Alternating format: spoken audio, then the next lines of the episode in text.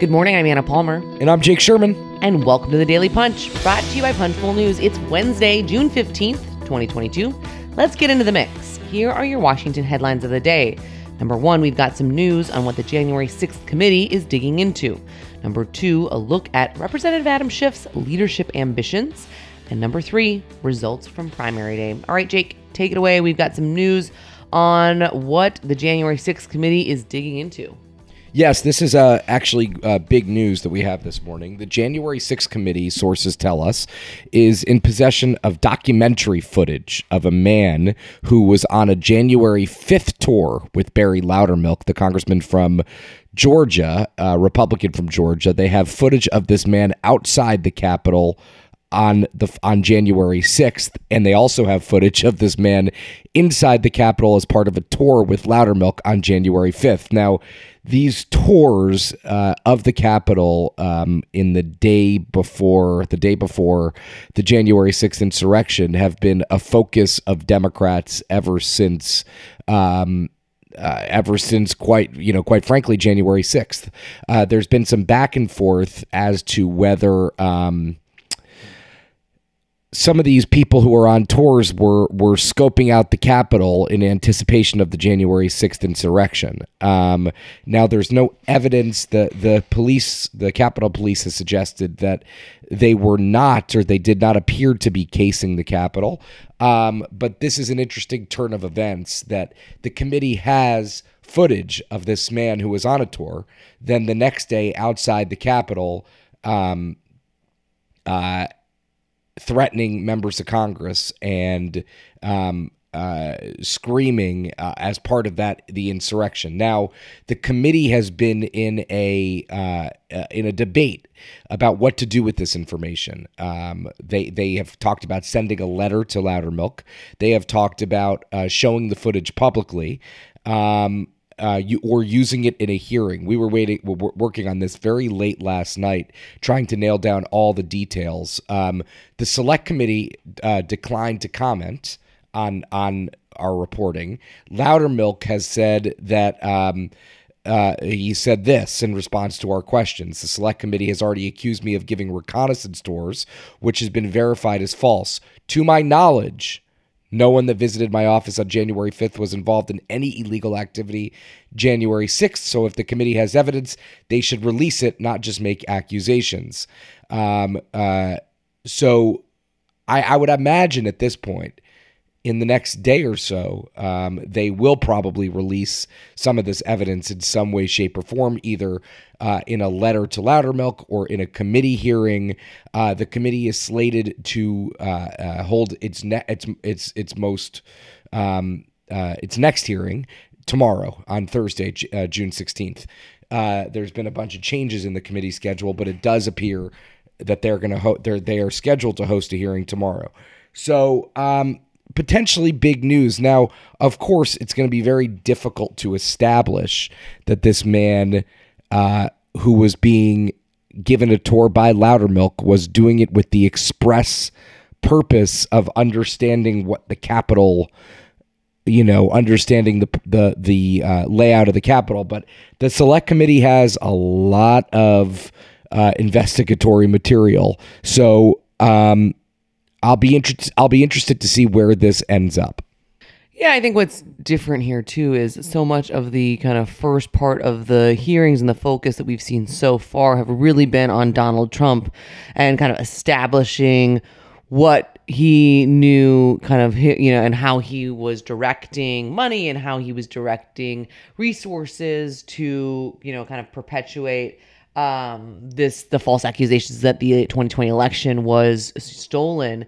Where this, I think, becomes really um, much more obviously focused on Republican members of Congress. Loudermilk very defensive um, in the statement that you can read in Punchbowl News AM about his involvement, about the people that he was giving a tour uh, to.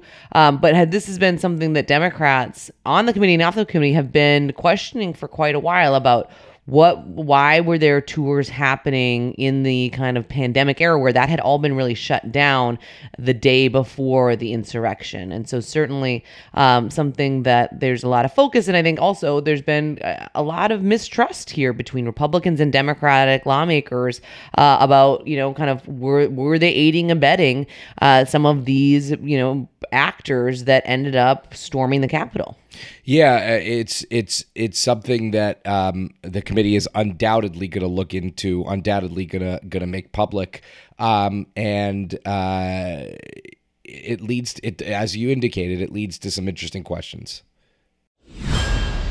All right, let's go to the number two story of the morning. Representative Adam Schiff, Democrat from California, chair of the House Intelligence Committee, is going to visit districts of more than 10 frontliners and Democratic candidates in June and July, uh, an attempt to continue to build support for a possible leadership run and help keep seats in Democrats' hands.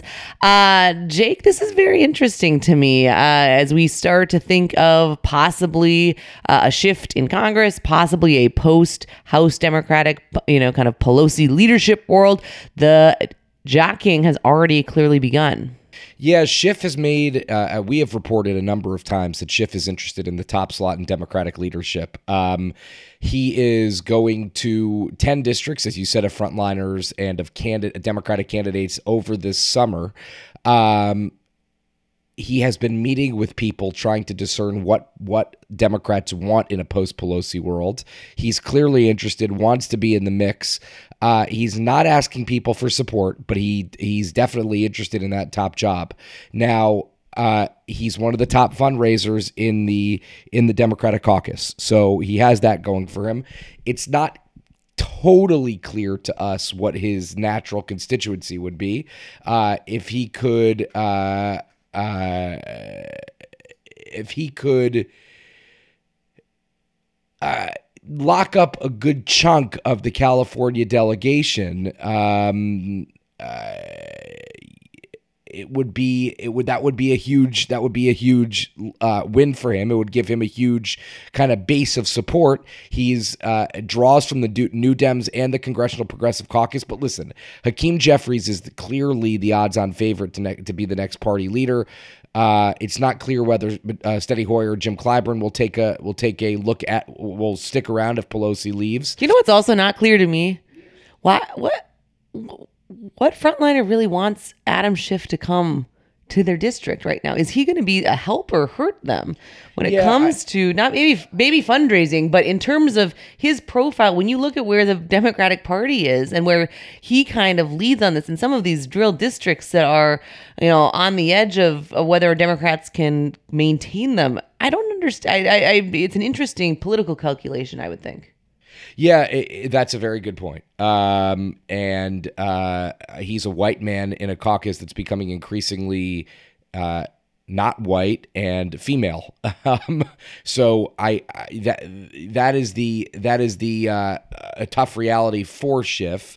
Uh, Schiff, by the way, declined to comment on private conversations he's having. His office did not want to comment on his travel schedule.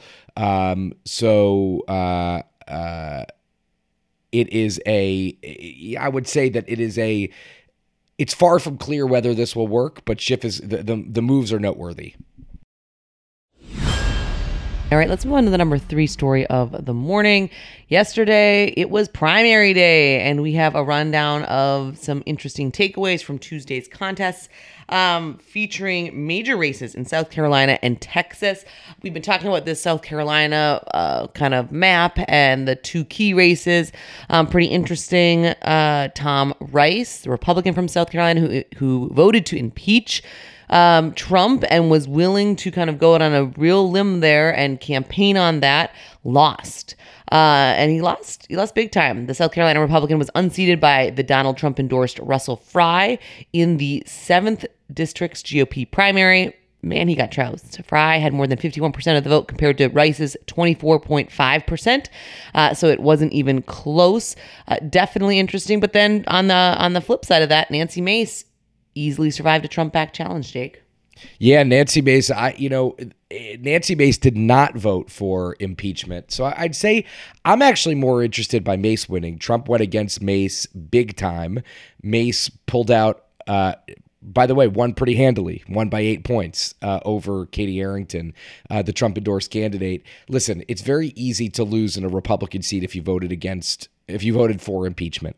It's it's but th- but I would say Mace's race shows that if you didn't vote for impeachment and Trump is against you, it, it's you could survive. Um, so I, I, found that quite interesting. Other other uh, uh, interesting one other interesting race.